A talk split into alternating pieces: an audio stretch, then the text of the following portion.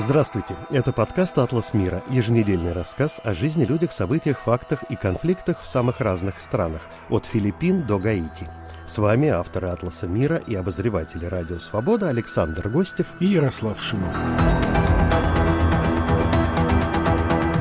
Отцы и дети, мужья и жены. Сладость власти как семейного бизнеса. Сегодня в мире существуют многие десятки государств, где у власти десятилетиями находятся представители одной и той же семьи.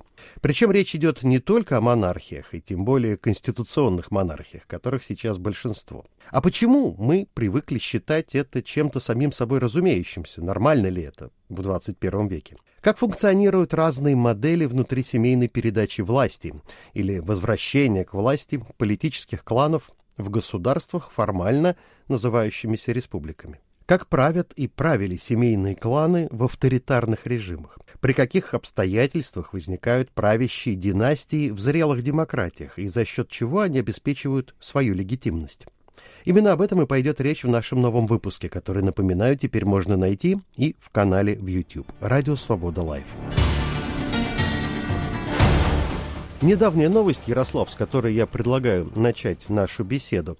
70-летний премьер-министр Камбоджи Хун Сен, один из наиболее долго правящих мировых лидеров, на днях объявил, что буквально сейчас, в начале августа, уйдет в отставку и передаст власть своему сыну Хун Манету. Я напомню, что Хун Сен – бывший командир Красных Кхмеров еще в период гражданской войны 70-х годов, который в какой-то момент э, порвал с полпотовским режимом и после свержения Полпота, в общем, сохранил руководство правительством, в том числе и после восстановления монархии, потому что с 1993 года Камбоджа – это конституционная монархия, которой правит король народом Сиамани. Но фактически это диктатура. Хун Сен э, установил собственное авторитарное такое единовластие в результате государственного переворота в 1997 году. И вот на нынешний 2023 год правление Хун Сена является вторым по продолжительности в современной Азии и одним из самых длительных в мире. Вот этот его старший сын Хун Манет до недавнего времени он командовал королевской камбоджийской армией. Он, в общем, давно отцом готовился к этой новой роли. Ну, по последним данным, 10 августа это произойдет. Но Камбоджа это вообще уникальный пример. Это такая монархия диктатура, где король абсолютно всего лишен и никакой власти не имеет. Я ведь не случайно вначале отметил, что с монархиями и процессами передачи власти в них вообще разговор особый, если мы говорим о 21 веке. Вам, как знатоку темы, вопрос, как и почему это действует во всех любых монархиях, от Саудовской Аравии до Норвегии, и почему иногда кажется это естественным, а иногда нет, вне зависимости от того, какая это страна вообще, какой это монарх, какой у него народ и какая форма правления. Тут без кусочка теории не обойдешься. Знаменитый немецкий социолог Макс Вебер выделял три типа власти – традиционную, так называемую легально-правовую и харизматическую. Это, условно говоря, первое – это когда правит король, второе – это когда правит закон, а третье – это когда правит вождь. Это очень упрощенно, конечно. Так вот, традиционная власть – это монархия. Когда-то монархи правили Божьей милостью, то есть люди верили, что на них действительно спочинула некая благодать, которая освящает через «я» власть этого короля, но не только короля, а всего его рода. Это очень древнее представление, что некие качества отца могут передаваться сыну. Если отец был великим правителем или там великим полководцем, ну, есть вероятность, что и сын пойдет по его стопам.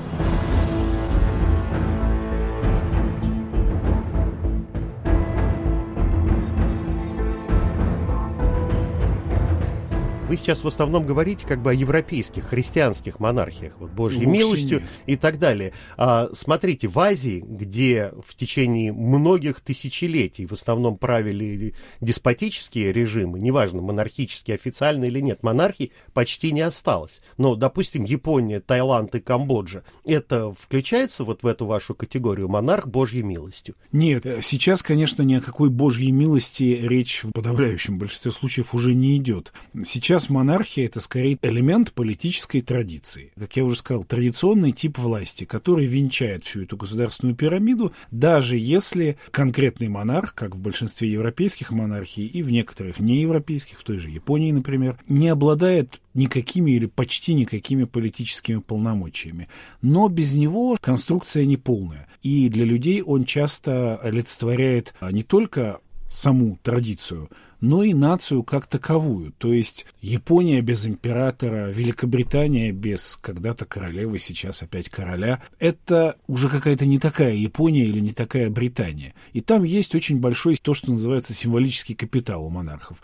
Поэтому там передача власти в рамках семьи наследнику воспринимается как естественный механизм. Механизм традиционной власти. А вот когда это уже не монархия, а формальная республика, однако власть э, передается от одного члена семьи к другому, это уже совсем, как говорится, другой калинкор. Привычка к чему-то, без чего ни себя, ни страну, ни свое окружение, ни жизнь представить нельзя, она ведь относится не только к монархиям европейским или Японии, где монархия действительно конституционная, или в Таиланде, но и к арабским монархиям Персидского залива, абсолютным монархиям, где король, будь то Саудовская Аравия, Объединенные Арабские Эмираты, Эмираты и мир Катара, может все. Он даже, наверное, не сам, ни вся его семья никогда в жизни не задумывались над тем, а как может быть вообще иначе, как может существовать это государство. И, видимо, их подданные об этом никогда не задумываются. И они считают это нормой. Безусловно, я же говорю именно о типе власти, а не о политических механизмах. Но сам тип власти, вот эта традиция в основе,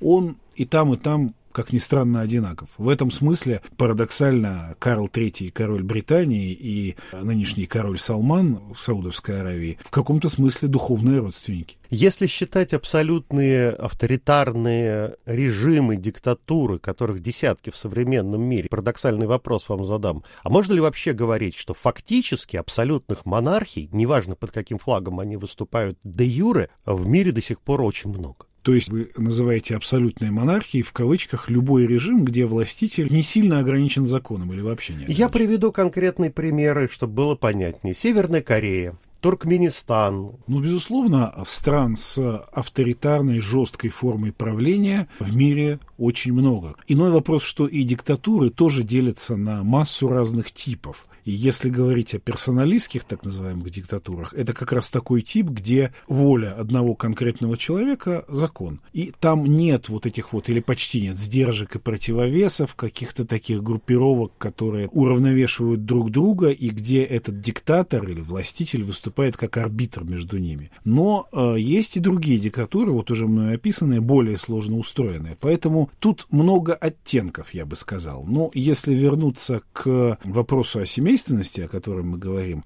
то, конечно, такому диктатору, который властвует э, неограниченно, легче передать власть своему сыну или какому-то другому кровному родственнику, чем диктатору, который такой диктатор-арбитр. Вот у меня тут военные, тут промышленники, тут еще какая-то бюрократия, а я их интересы между собой, так сказать, уравновешиваю.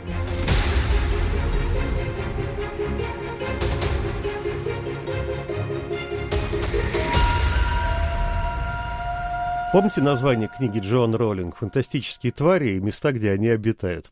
Я не случайно так пошутил, а давайте-ка мы сделаем так. Я вот приведу самые фантастические в кавычках или впрямую примеры, мои любимые, тоже в кавычках, любимые, естественно. КНДР я уже назвал. С ней, по-моему, вообще ничего не сравнится, как и с династией Кимов. Ким Ир Сен, вечный президент КНДР, официальный титул, великий вождь. Я посчитал, титулов у него 52, у сына еще больше 54, а вот внучок э, Ким Чен Ын подкачал, у него только 31. Но я думаю, все у него еще впереди.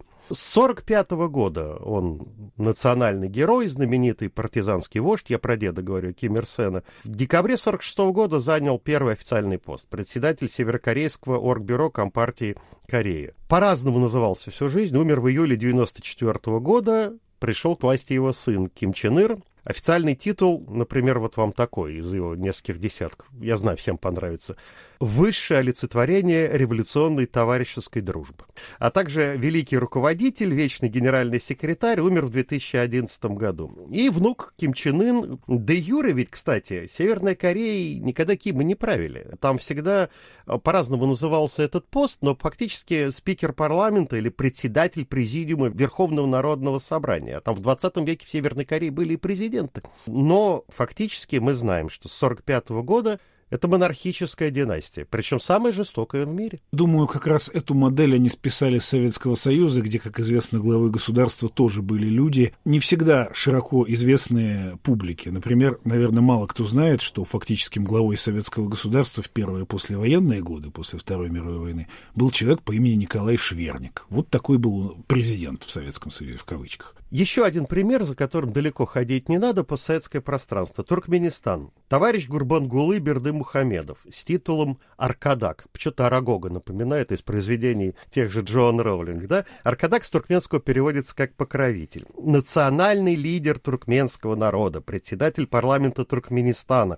Сейчас, с 21 января 23 года, потому что по 19 марта прошлого года он был президентом. Все мы знаем, что правозащитные группы Туркменистан считают считают при семье Берды Мухамедовых одной из самых репрессивных э, стран в мире. Так вот, преемником Берды Мухамедова на посту президента страны стал его сын Сердар. Победил он на досрочных выборах, которые в мире и в международном сообществе нигде ни свободными, ни справедливыми признаны не были. Справедливыми и свободными их признали Северная Корея, Иран и Российская Федерация. И речь идет о монархии или о возникающей монархии. Я бы сказал, что это монархия де-факто, которая вряд ли станет монархией де-юре потому что такие эксперименты все-таки не вписываются в современную эпоху. Видите, даже в таких странах проводятся некие выборы. Это вообще интересная особенность современной эпохи, что механизм выборов, даже если они заведомо фальсифицированы, заведомо проходят в условиях отсутствия какой-либо реальной конкуренции,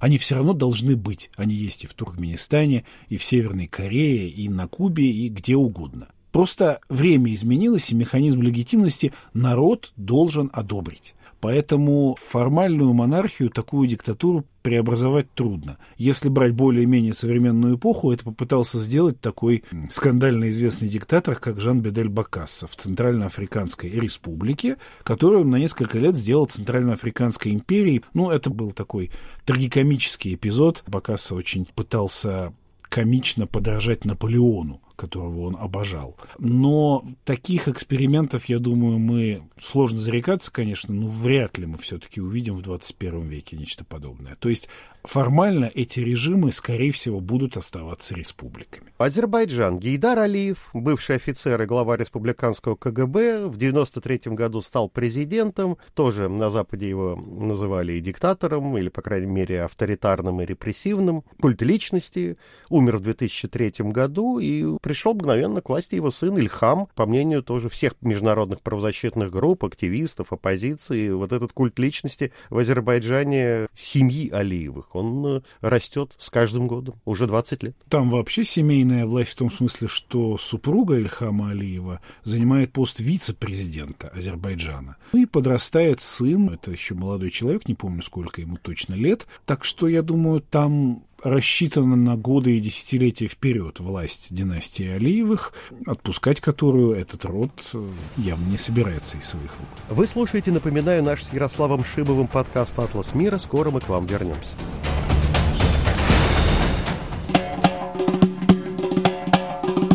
Привет, меня зовут Катя Филиппович, и я представляю вам подкаст о главных событиях на Северном Кавказе за неделю.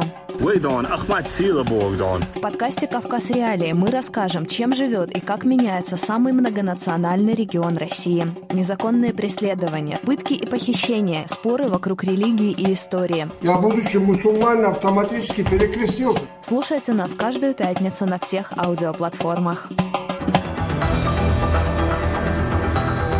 А теперь с вами вновь подкаст «Атлас мира» и его авторы Ярослав Шимов и Александр Гостев. И мы продолжаем разговор о семейных кланах во власти в самых разных странах мира, о том, насколько это опасно и о том, насколько по-разному они правили и правят.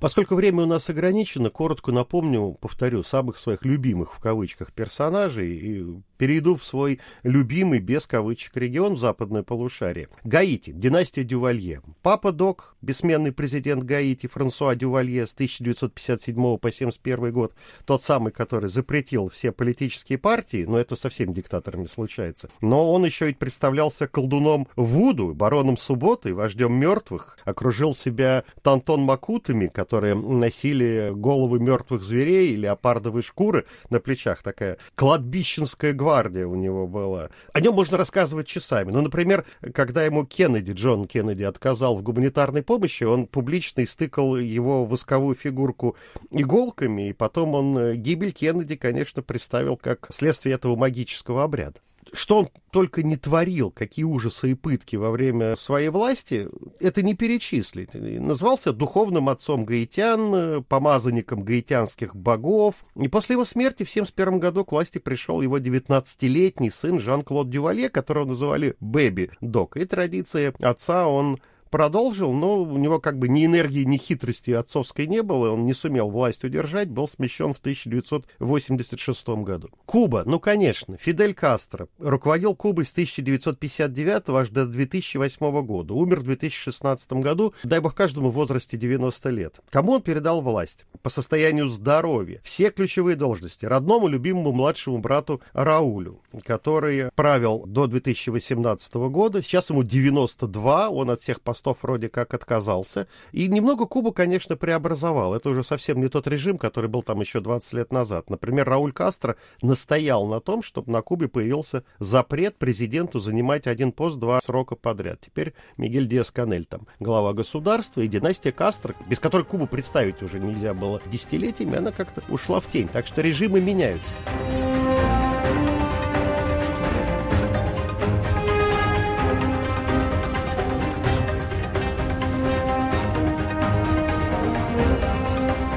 Но вот почему-то я еще заметил, в начале разговора вы упомянули фразу «милостью Божией». Как же современные диктаторы все-таки хотят быть похожими на монархов? Дювалье «милостью богов», этот «милостью богов». Никарагуа, там еще одна появляется наследственная такая диктатура, это Даниэль Артега, который 40 лишним лет назад был молодой революционер, сражался против жестокого и вороватого диктатора, где тоже была наследственная власть Самосы, а сейчас сам стал им. Знаете, вот как, э, если уж мы вспоминаем всякие фэнтезийные романы, как Сурубан, который так долго боролся со злом, что незаметно из белого волшебника стал черным. Ему 77 лет, но говорят, что он уже сошел с ума. И на самом деле вместо Даниэля Артеги правит его жена, которая 72 года, Росарио Мурилью. Это вообще уникальная такая дама. Я о ней писал когда-то отдельно. Красавица, поэтесса, знающая восемь языков в молодости была, отчаянная партизанка, бескомпромиссная. Сейчас э, прибрала к себе просто всю казну, всю власть, все, что можно увлеклась мистицизмом, визионерством, обвешанная амулетами, издала коммунистическое Евангелие. Все оппозиционеры называют ее ведьмой, и она этот имидж поддерживает. И у нее Бог, Богоматерь и Даниэль главные э, вообще фразы в речах, которые она везде произносит. Еще раз повторю, Росарио Мурилью, кому интересно, ну, посмотрите где угодно на нашем сайте, вообще в интернете. Эта фигура аналогов я не найду во власти в современном мире в 21 веке африканские диктаторы, которые правили тоже десятилетиями и очень красиво передавали власть э, либо племянникам, либо сыновьям. А иногда племянники их просто казнили. Еще один любимый персонаж — Экваториальная Гвинея. Теодору Абиан Кнгема Басогу. 81 год. 20 лет болен раком. Более 43 лет при этом правит. Непрерывно с 79 года. А как? Он сверг собственного дядю прежнего пожизненного президента, который звался Франсиско Массе Сенгема, который сошел с ума, запретил в стране очки, как полпот слово «интеллектуал», и привел страну к полному коллапсу. Там был единственный министр финансов в его правлении, который заявил, что в стране нет денег. Он велел его разрубить на 8 частей публично на заседании Госсовета, чтоб лучше считал.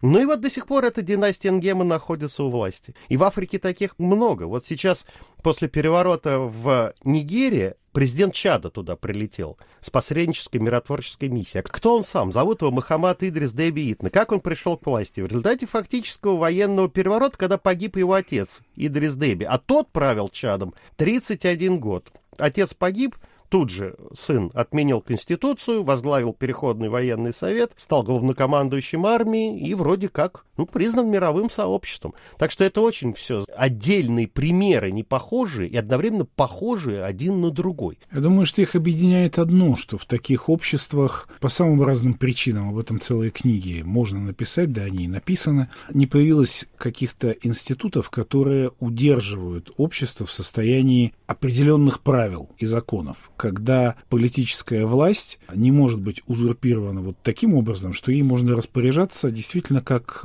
предметом собственного бытового обихода. Подарить сыночку любимому. Но политические кланы существуют не только в авторитарных э, странах, но и в демократиях, в том числе и во вполне развитых. Таких феноменов была масса и в Соединенных Штатах, и в Великобритании. Пару примеров приведу, довольно широко известных. Одним из первых президентов и отцов-основателей США был э, Джон Адамс. Через э, какое-то не очень большое время президентом стал его сын Джон Квинси Адамс. В 20 веке, в более близкие нам времена, были такие феномены в американской истории, как клан Кеннеди, президент Джон Кеннеди, его брат Роберт, баллотировавшийся в президенты, и тоже, как и Джон, как известно, погибший в результате покушения. И там масса их родственников, которые занимались политикой и занимали разного рода посты в законодательной власти Соединенных Штатов. Да иногда и в президенты баллотировались, но безуспешно. Потом. Ну, да, безусловно.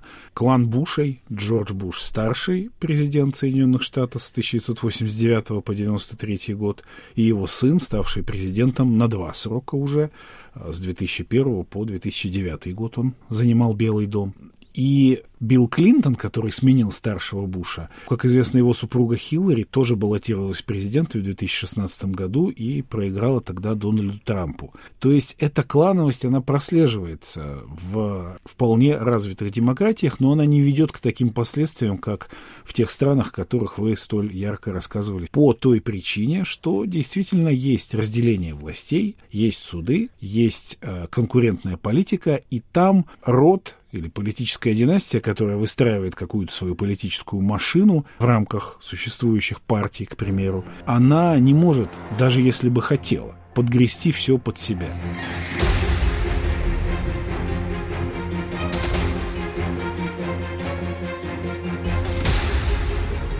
Еще один пример Греция, послевоенная. Там были два мощных клана Папандреу и Караманлисов. Андреас Папандреу и его сын Георгиус. Они ассоциировались с левой частью политического спектра, с социалистами. А Караманлисы, тоже несколько премьер-министров дал этот род, они были как бы правее центра.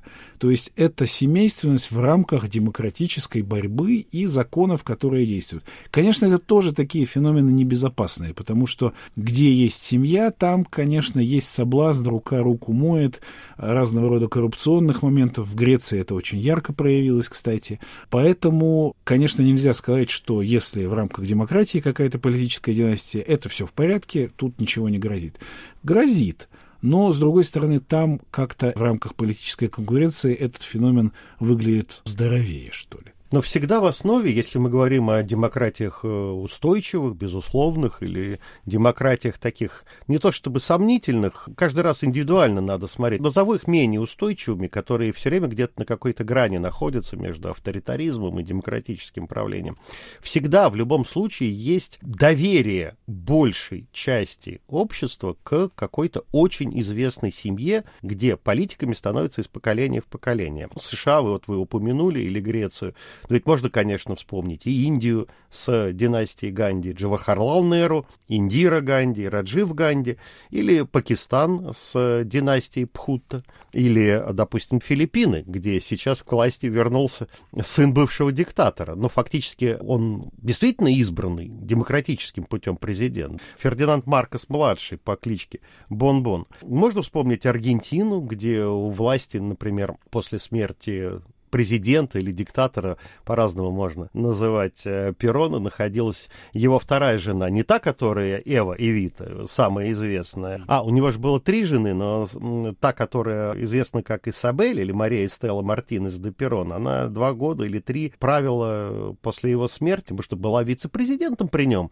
И это вообще была первая в мире женщина-президент. И вот смотрите, доверие к какой-то такой конкретной семье, я еще отмечу, оно даже важнее других многих традиций, потому что уж Пакистан или Аргентина это такие мачистские страны, где во власти вроде бы можно представить только мужчин. Да и в Индии на самом деле тоже. А я ведь назвал женщин. А я вот тут как раз вернусь к той теме, которую я в самом начале разговора затронул, о типах власти. Здесь мы сталкиваемся с харизматической властью, только она распространяется в некоторых случаях не только на конкретного человека, но как бы осеняет всю семью, весь его клан. То есть Перрон сделал Эвиту, свою вторую супругу, так сказать, ввел ее в политику. Но потом она затмила его. Она просто очень рано умерла, но я думаю, что там были все шансы, что именно она бы его со временем и сменила, или, по крайней мере, была бы равновеликой ему фигурой. Но если бы Маркоса, президента Филиппин старшего, не свергли, то, может быть, если бы он умер, то и Мельда, его вот это тоже во всех отношениях яркая супруга, которая и воровала, и обладала несомненным дипломатическим даром, и Мельда Маркос, которая заключила кучу международных договоров, возможно, была бы еще более ярким президентом. Потому что именно за счет ее стараний Филиппины тогда в какое-то время стали ведущей державой, но если не мира, то всей Азии. О них все говорили, сейчас нет. Да, и их же оппоненты, Бениньо Акино, лидер оппозиции, которого убили, потом в результате народного восстания а, следующей главой государства стала его вдова Карасон Акино. А потом уже в наши времена, в 21 веке, одно время был президентом их сын Бенинья-младший. То есть эта династичность, эта семейственность, она вплетена в ткань политики определенных стран. На мой взгляд, именно потому, что, во-первых, сами клановые традиции, общество так устроено, а во-вторых, вот этот феномен, когда элемент харизмы распространяется на целый род. Они могут, они знают, они умеют, они имеют право властвовать. То есть все-таки милостью Божией. Какой-то добожественный ореол вокруг какой-то фамилии или целого клана необходим для того, чтобы народ хотя бы на какое-то время не поверил, так проголосовал. Как ни странно, да, но не будем забывать, какую это имеет обратную сторону. Потому что если чье-то правление вот такой семьи заканчивается переворотом или революцией, в общем, неудачно заканчивается, а это очень часто происходит, то очень быстро вся харизма улетучивается, и толпы на площадях рвут или сжигают портреты еще недавно обожаемого вождя и членов его семьи. Да хорошо, если портреты, а не самого вождя и членов его семьи. И так бывает, конечно, да.